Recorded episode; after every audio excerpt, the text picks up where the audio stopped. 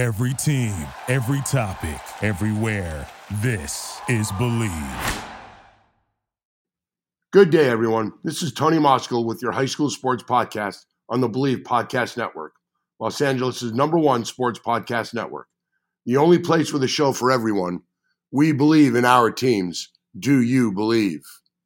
Joining me today is a, I know you guys are going to find this hard to believe, that I have what's called a longtime friend a tremendous basketball coach, tremendous teacher, a referee, and an all around great guy, my good friend, Greg Hayes. Greg, welcome to the podcast. Man, thank you. I'm going to write that down and show people, put it on a card so they have a hard time with somebody. Thank you.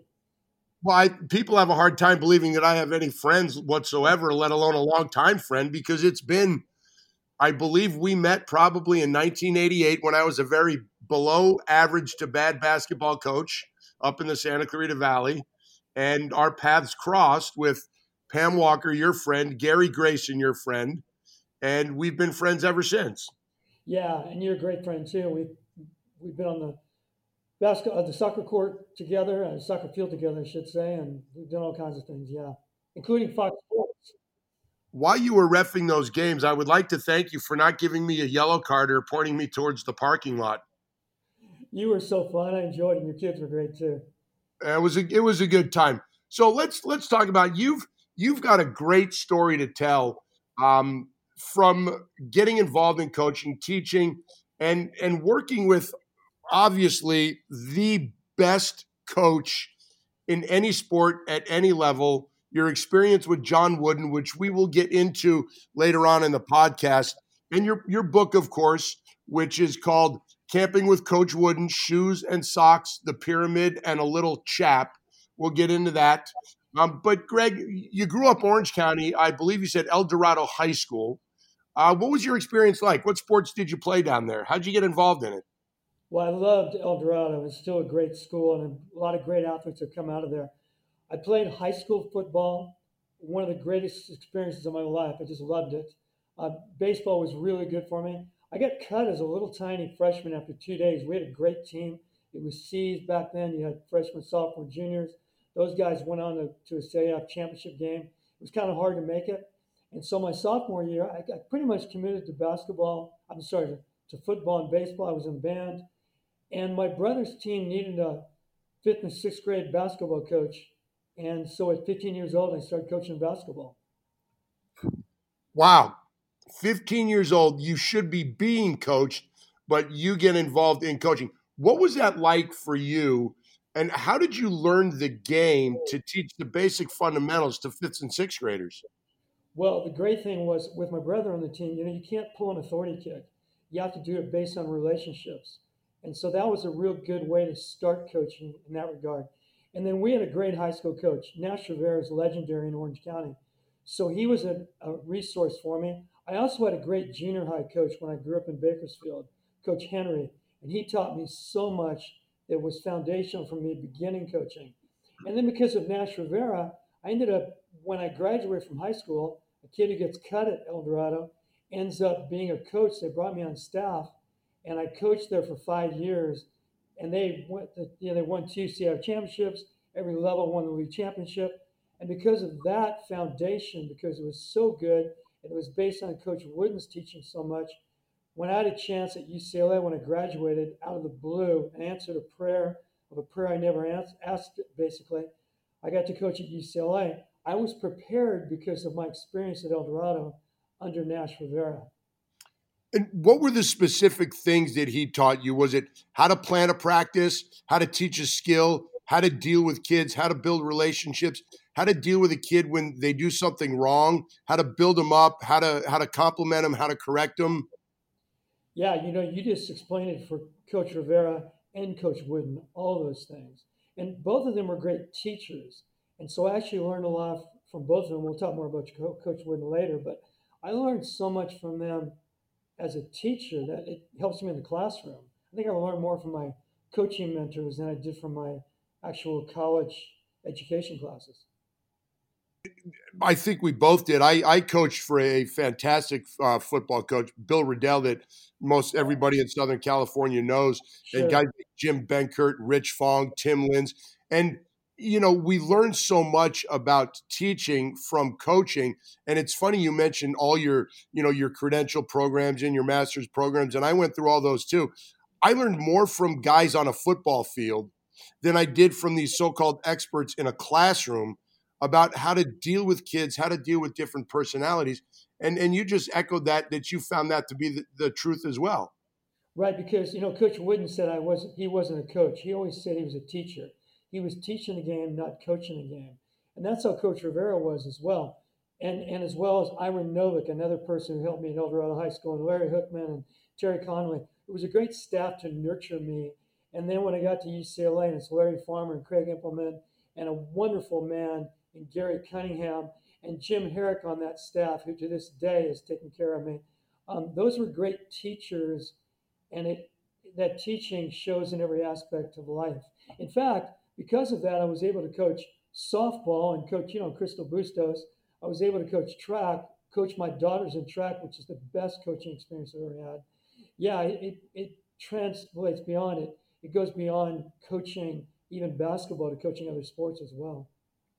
Well, it, and it also helps you in a classroom how to plan things out, how to organize things, how to deal with different personalities. Because coaching a sport is the microcosm of everything. Because in youth sports, which we've both coached, you get the kids that are really, really good. You get the kids that are in the middle, and you get the kids that are out there. You know, it's kind of like their parents push them out there, and they're more interested in blowing the things off a dandelion and chasing the butterflies and kicking a soccer ball. Right. And again, it's relational to understand each kid and care so deeply about each kid. My biggest regrets in coaching are relationship failures. My greatest joys in coaching are not the championships and all that. It's the relational relational successes, so to speak, the deep, meaningful, positive, motivating relationships you have with your athletes. And I'm sure that you to this day, and you're still teaching, you're retired from the district, that you still get messages from kids. I, I do as well. And it's it's fun to hear from them. It's fun to see their successes and it's fun to run into them in the community and then have them say, Thank you for what you did for me. It it helped. And you look at it and go, Oh, okay. I was just doing what I thought was right. Well, exactly. And I, I think when I first got into coaching, I thought, well, I want to have an impact on kids. And then after a while, you know, I realized that's a little bit presumptuous. I think you do the right thing and you love kids and you you are relational, relational and you prepare and do the best you can, and you realize you get so much from them. And you know, I'm still teaching because I'm actually teaching at Academy of the Canyons this year until March. And so I'm still learning. I'm still applying those lessons I learned from those great mentors of mine. And I learn from my students as well and my athletes well, a lot of times they'll tell us what we do wrong and they're not shy about it. And then they'll tell us what they like and what works for them. And then that helps mold us as teachers and coaches as well. Right. And when I first started get, started in coaching, I think I was really defensive about that. Now I want it. I seek it out to criticize them, suggestions, all that. I want it. That's how I grow. That's how I understand. And they've got great feedback. They have great understanding, sometimes much more than I have because they know they know what they want and if we're open to it then that just makes us better teachers and coaches right and we know how it's what we're doing no matter how well our intentions are how it's being perceived and so that feedback is just so invaluable and when you have you when you coach your daughters you know this because you coach your kids that's great feedback i think everybody should have to coach their kids before they ever coach anybody um, and i was so blessed i loved coaching my daughters and i got great feedback from them as well and immediate feedback including from their friends and their and their mother as well. Right, right. You know that, and that was that was fun. I I really enjoyed coaching my kids. Sometimes they didn't enjoy it, but that now that both of us have children that are older, we look back on it and we kind of laugh. And you say, "Dad, you really made me do that? Really? Okay. Well, look, what doesn't kill you makes you stronger, right?" Yeah, and the great thing is, is I think I, I both my daughters would be great coaches in their own right if they wanted to. In fact, they are in a lot of ways.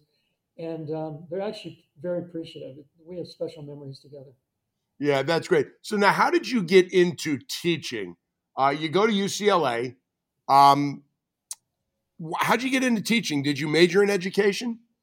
I did. I was a history major. I started out as a PE major at UCLA, and They right away switched it to kinesiology, and I said, "Oh, that's that's way too much science for me." So I became a history major. But when the opportunity came to coach at UCLA, I was with Coach Cunningham for two years, and then he resigned. Great success. He had great success, but he wanted to be an athletic director. And Billie Moore, the great Olympic coach, brought me over with the women's team. Got to coach Jackie Joyner Kersee and Denise Curry and a bunch of wonderful people, but great athletes and great teams. And then you don't get paid a whole lot of money coaching at UCLA, I suppose, as a young person. So I started substitute teaching on Fridays, I think, at El Dorado High School. And I thought, you know, my alma mater said, I love this. Wow. And so after two years with the women, I thought, you know, I'm gonna I'm gonna do a little bit of high school coaching for a while and and teaching, and I'll come back to the college level. And I loved it. But I was also coaching Athletes National USA College All-Star teams in the summer. So I could still coach college in the summer and coach high school and teach during the regular, regular school year. The problem was I fell in love with teaching. And as much as I had to grow in it, um, Canyon High School is a great place to be. And I learned a lot. And I stayed with teaching because I loved it so much. I had a chance to go back to a Division One program. I accepted it. And after two weeks, I said, you know what? I can't do this. I miss high school and I miss coaching too much.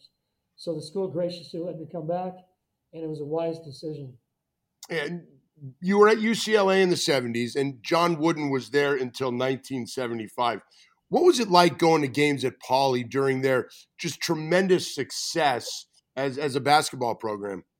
Well, I was in a band at that time. It's the reason I went to UCLA. Instead of going to a small college and playing sports, I went to UCLA so I could be in a band and be around Coach Wooden, not knowing I would ever coach at UCLA. Again, that was a that was a prayer I never prayed. There was prayed that was answered, so to speak. Um, being around him was great. The first time I saw him, was like, oh, it's Coach Wooden. But he said hi to me before I could ever say hi to him. He was so gracious. I went to the practices. I, was at the games, every one of them. I was at the Final Four, the championship game in San Diego in 75, his last um, game there. When you're around him, I mean, he's, he's the legend, of course. But to be around him, the more you are, the more you just see his wonderful personal qualities, and you see what a humble, as I said, he's a he's a hero who doesn't disappoint. He just remained consistent and true to those great values, and then to see the consistent teaching and the consistent high level of performance by he and his players was a wonderful thing to see. And you're just a kid playing an instrument in the band, and you're just watching this, and and you end up working at his camps out in Cal Lutheran. How did that whole experience come about? Well, you know, it's funny, and you, you talk about praying about things. I did pray kind of about this, like, you know, if, if teaching's not the right thing, you know, what is it? Well, it turned out I was coaching at UCLA. So I had a chance to work for Gene Bartow, who had just resigned as UCLA coach. And then I went to Coach Wooden's camp. And I was a counselor the first year, and they liked me so much, they said, You're going to be a coach from now on. But being around Coach, um, it, to eat breakfast with him and lunch with him, he was at camp all day long. He would run the sessions with the kids like they were his coaches. He would coach us like he was his coaches, gave us all his time, his care. He was motivated to help us. And so, you know, as, as intimidated as you are with him, you just you learn every second with him a lot of times not by what he said, but just more importantly by by who who he is as a person, who he was as a person. And then the other thing, I remember the first couple years though, he was so basic in fundamentals and team playing conditioning and the way he taught it. And you're thinking, okay, this is really good, coach, but you know, give us the good stuff. And after about the third year, you thought, oh my goodness, this is the good stuff. This is the teaching, the repetition of fundamentals, and the really good culture. They didn't use that word back then, but he built a tremendous culture. And that's what you learn after a while and said, This is the good stuff. This is why you were so great. Because every day you truly made a masterpiece. And every day you showed consideration for other people. And every day you prepared and taught through repetition. And you knew the laws of learning and motivation. And you had individual personal relationships with people. And so that consistency, that consistent excellence that he demanded of himself every day peace of mind, do the best you can, and motivating others to do that. You know that that's just a tremendous example, and it's a tough standard to live up to. I'll tell you that. Did people, while you guys were there, while you were counselors, while you were coaches, how much of a sense of awe was there that this tremendous coach, tremendous person gave you guys attention? Did you ever kind of stand around and look at each other and think, wow, we're learning from the best? Yeah, we all did. And in fact, the book that I wrote about is about the last camp we ever had because we, we knew, you know, he was going to probably, that was his last one. And so we all truly savored that one. We all came back for it, kind of the veterans have been there a long time. But we savored it all along. I think every time you ate breakfast with him or lunch or within the gym with him, or you walked to the gym or you had your picture taken with him, we always savored that we were in awe of him at the beginning. You never lost that sense of awe, but after a while, it turned from like Coach Wooden to Coach, where you felt comfortable with him, and he would joke around with you so much because he had a tremendous sense of humor. People didn't realize that always, and his players didn't realize until they were done playing with him. So you you were more comfortable and more personable with him, but you never fully got over that awe like this is Coach Wooden. Did anybody ever try to joke with him, knowing that he had a personality? Uh, anybody try to kind of get him to laugh or get him to do something out of his, you know, tremendous character? Oh, everybody did. Lee Smelser, the long-term College of the Canyons coach, was there, and he could really have fun with Coach. But the thing with Coach is, you always knew if you needled Coach, he, that competitive greatness he had and that great sense of humor, he was going to out needle you he would outrib you. He would get you and end up on top in that. So coach could really dish it out in a really good way too. In a way you always laughed with it. And so he was great at that. And he enjoyed laughing and he enjoyed needling back and forth with people. That was a great gift he had. And I think that for both of us, a part of that kind of translates into what we do, where we joke and have a good time with kids and kind of let them kind of needle us back a little bit, which helps develop and develop and build those relationships. Right. And again, I think it's something you learn more and more as you go. And um, yeah, there's no doubt. And it's different. You're not putting somebody down. It's not a put down. It's not a sarcastic humor. It's just kind of fun. I, it's hard to explain fully, but Coach was masterful at it. And I love having those conversations with kids where, you know, you joke with them and they joke with you. And if you can take it and you laugh with them, then they look and they go, wow, oh, wow, you know, Mr. Hayes or Mr. Moskwa, they, they've got a personality. This is going to be fun. And it's at that point where then the real teaching can happen because you've basically drawn that kid in and there's that trust factor where you can then build that relationship and do a lot more teaching. No, exactly. That, that's exactly right. And with the kids, not only when you, they kneel you a little bit, but you get to listen to them. And again, I ask my students, I ask my my athletes, I learn to seek their input. I learn so much about myself and how I can be better and help I can serve them better. You know, one more thing about coach with that needling, he can really make fun of himself he stayed very, very humble through all of that. And I think sometimes that slight self deprecating humor where kids see you make fun of yourself kind of allows them, it relaxes them a little bit to say, oh, okay. So if they're make if he's making fun of himself, then that allows us to be a little bit more open and engage in, in conversations that are more meaningful.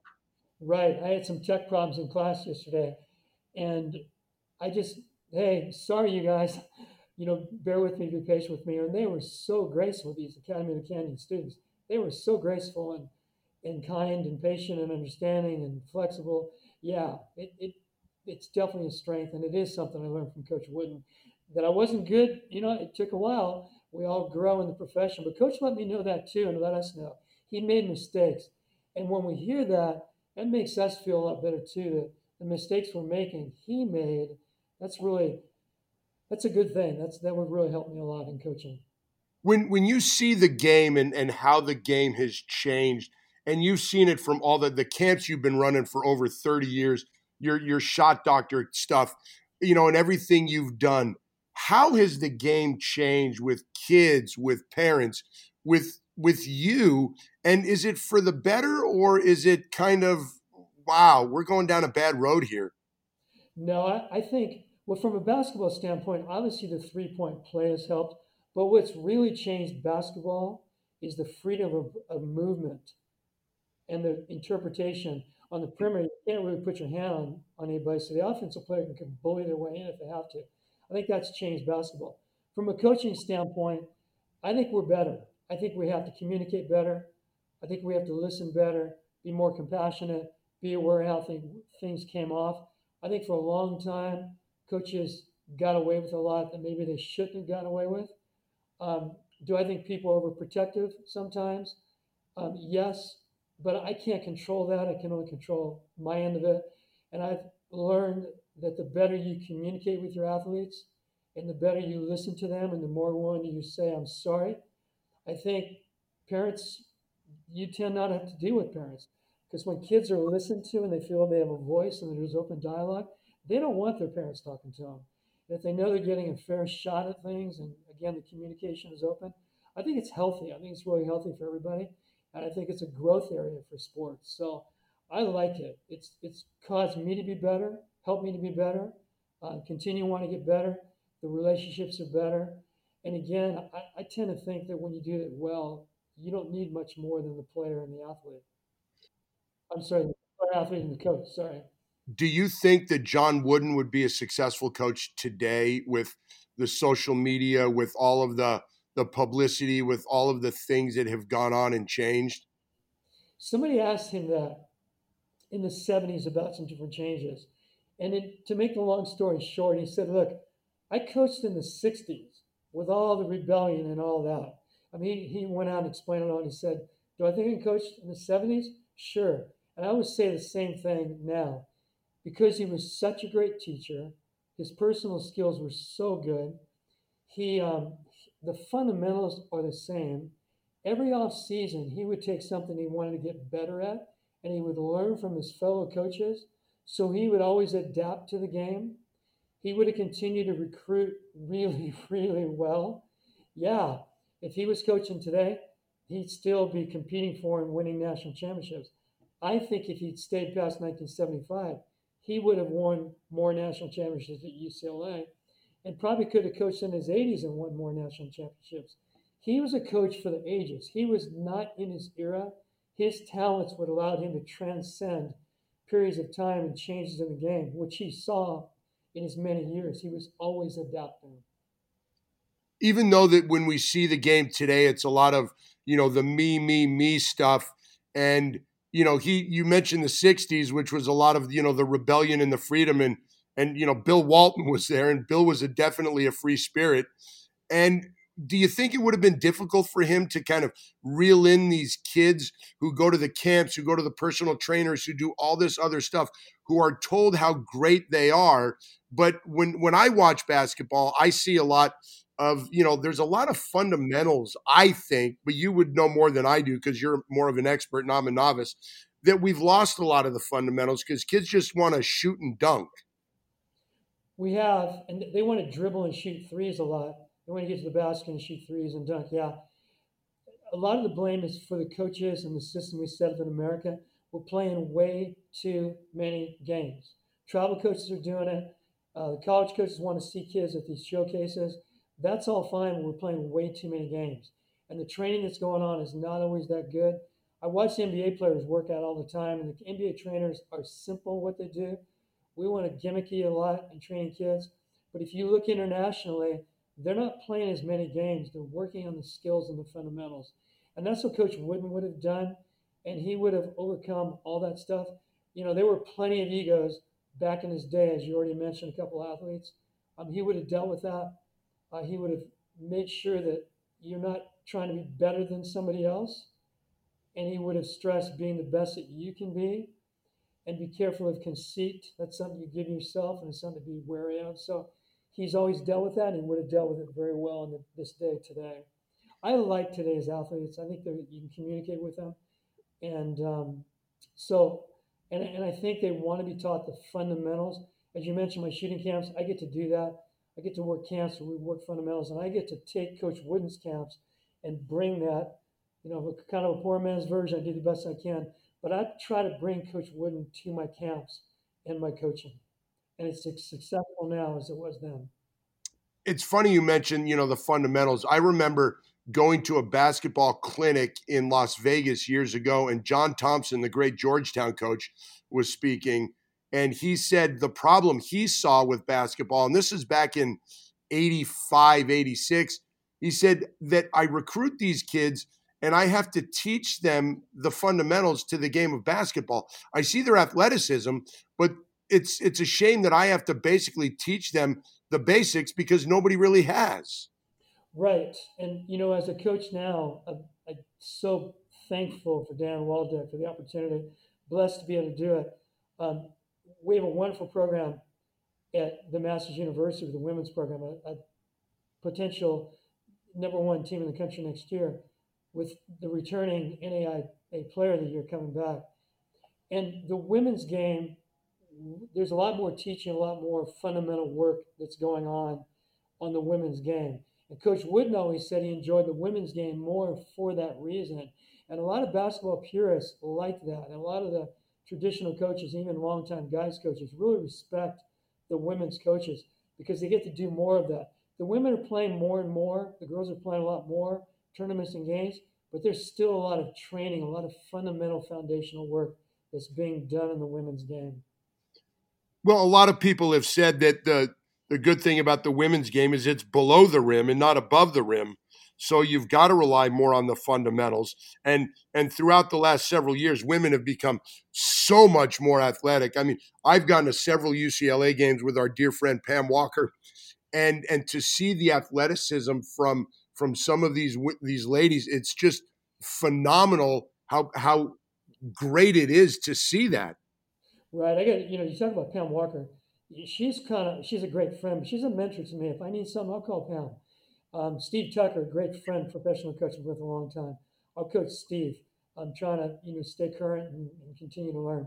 It's a great point. It is becoming more athletic, uh, but the teaching, Cori Close and her staff does a tremendous job teaching the game at UCLA.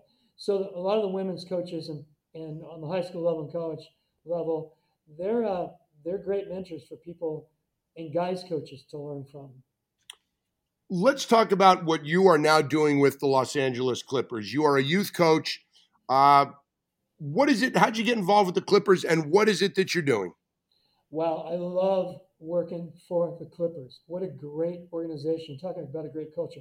I was a Laker fan. I did not like the Clippers, and I was at a Northridge, Cal State Northridge practice watching. I was I was out of teaching. I was out of coaching I started watching teams practice. I'm at Northridge. I meet a guy who's a former D1 coach who got out of coaching. He's just watching, and he had just joined with the Clippers. And I said, "Wow, how do I get involved?"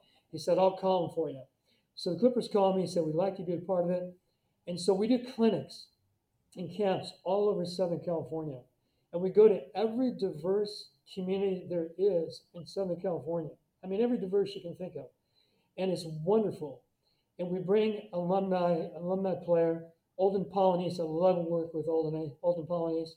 Uh, we bring some young coaches. It's fun for me to be around these young coaches. And we put about an hour and a half clinic on. You know, we've gone three hours away. We put on three clinics in one day, hundreds of kids, whatever. And we just teach the fundamentals of the game, speaking of that. And so the Clippers have a great following and they invest in the communities. The Clippers truly care about the diverse communities in Southern California. So basically, I was, you know, a guy I just met recommends me. The Clippers are a great organization. I love working for them. And I love doing it. We work hard at it. We have summer, week long summer camps. We do virtual camps. We do things online. It's a great organization. I've, I've met wonderful people, coached wonderful kids, um, that's been a true blessing being associated with the Clippers. How do people find out or get information on those camps? Because I know that Steve Ballmer invested a lot of money in refurbishing courts, building courts down in some uh, less fortunate neighborhoods. where can people go to get that information so they can, you know, either get involved or get their kids involved or just find out about it? Right. And, you know, Paul George just did that in Palmdale. We got to be with him uh, a couple days after Christmas, and he's done a tremendous job with communities. One of the reasons he came back to the Clippers was to be able to invest more in the communities around here, including Palmdale. So the Clippers are really good on social media. You can look on any social media platform, they're really good. But if you go to their website, Los Angeles Clippers Youth Basketball, and also on Instagram and on Facebook, there's a lot of information. And then check with local communities because the local communities partner with the Clippers with their youth programs in putting these clinics on. So there's two ways of doing that. If you want your community to do it, comment or connect with your community leaders and also go ahead and contact the Clippers directly and request that they put on a clinic in your community or a camp, a week long camp or a winter camp in your community. It's well worth it.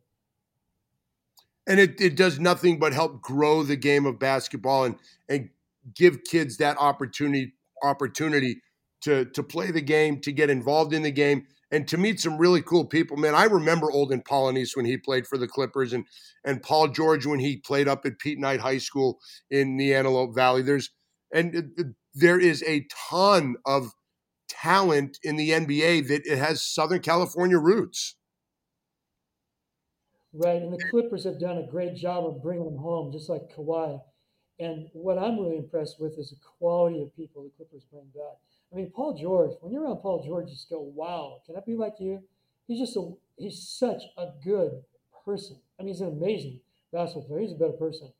But no, you're right. And, and the Clippers drew, truly care. And a lot of the kids we deal with are not going to be even high school players necessarily. I mean, some are, and or college players or pros. Some will be, but most of them, we're just helping give a message that I think the Clippers care that they're better people as a result. And that's the great thing that I got to do around Coach Wood. It all ties back in. That's kind of my heart on it. You know, when your foundation is Nash Rivera and Coach Wooden way back when you're younger, and like Coach Hookman and some other people I was fortunate, blessed to be around.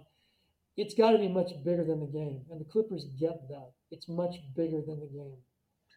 And a lot of times when you look at young kids, no, they're not going to play in college. No, they're not going to play in the at a professional level. But to expose them to something, to give them the confidence, to give them that that incentive to not only get better at a game, but get better at life and give them those opportunities. It's it's a priceless thing because as you know, Greg, and, and I know, not that I ever had a career in anything, but everybody's athletic career stops. Sometimes it's on your terms, and sometimes it's not on your terms. And we all have to deal with life after our careers playing sports are over, whether it's youth sports, high school, or college, or pro.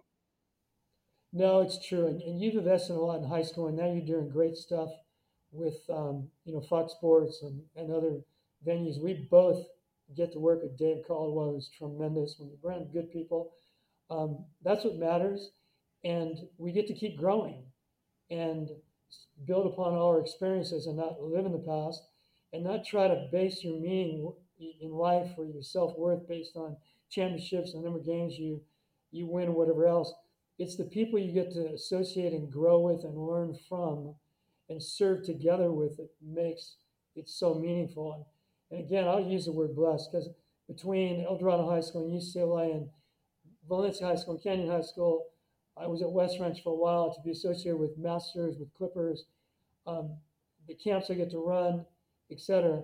It's it's special, and you just count your blessings every day for those opportunities. So people along the way. I do have to say that when my son was a senior in high school and something happened with his social studies teacher and he said dad we got a guy that, that came into our class because something happened to mr so and so and i said oh what's his name? And he said mr hayes. I said is his first name greg? He said yeah how do you know him? I said you're going to learn more from greg in the first day than you will in an entire semester from the guy you had. And you know what? To this day that rings true and we talk about that experience he that he had with having you as a teacher for that short period of time, the impact you made on him. You're so nice, and that was really special. Although Coach Wooden would always say, he would quote Abraham Lincoln that says, "You learn something from everybody you meet." Is usually what not to do.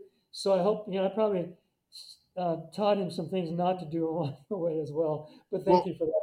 Well, I've, I've that's the, the, kind of motto of my life: what not to do. But be yeah. that as it may, Greg, I I cannot thank you enough for taking the time uh, to join me here. It, it, was fun catching up. It's great seeing you out in the community. It's great seeing you out at, at church, and and I look forward to our future conversations about just not only sports, basketball, uh, but life in general. Well, you know, I, and I'm sure people are listening are going to listen to this, and we'll appreciate that. But if nobody listened, it was just you and I talking. It would have been really special and just a great time. So thank you. Thankful for you. It, it is, man. It's always great to see you. It's great to see Pam. It's great to see Larry. It's great to go to games and and catch back up with people that have been in, in our lives for what's going on 30 years or thereabouts, my friend. Right. Special. Crazy. Yeah. All right, Greg. Well, thank you so much for taking the time today. Um, go teach your class. I'm going to teach my class. This online stuff is has got us all kind of uh, doing different things, as we should say. It's it's a challenge, but we're up to the challenge. Yep, I'm thankful for it. All right, Greg. Thanks so much. Hey, if you enjoyed the podcast, please don't be shy about hitting the subscribe button. Uh, sports are back. Sports are not back. Uh, but the coronavirus is still here. Wear your masks, keep your social distance. Let's try and get this thing out of our society. Let's try and take care of each other. Let's enjoy our, our each other's company. Uh, until the next time, enjoy the rest of your day. Thank you for listening to Bleav. You can show support to your host by subscribing to the show and giving us a five star rating on your preferred platform. Check us out at Bleav.com and search for B L E A V on YouTube.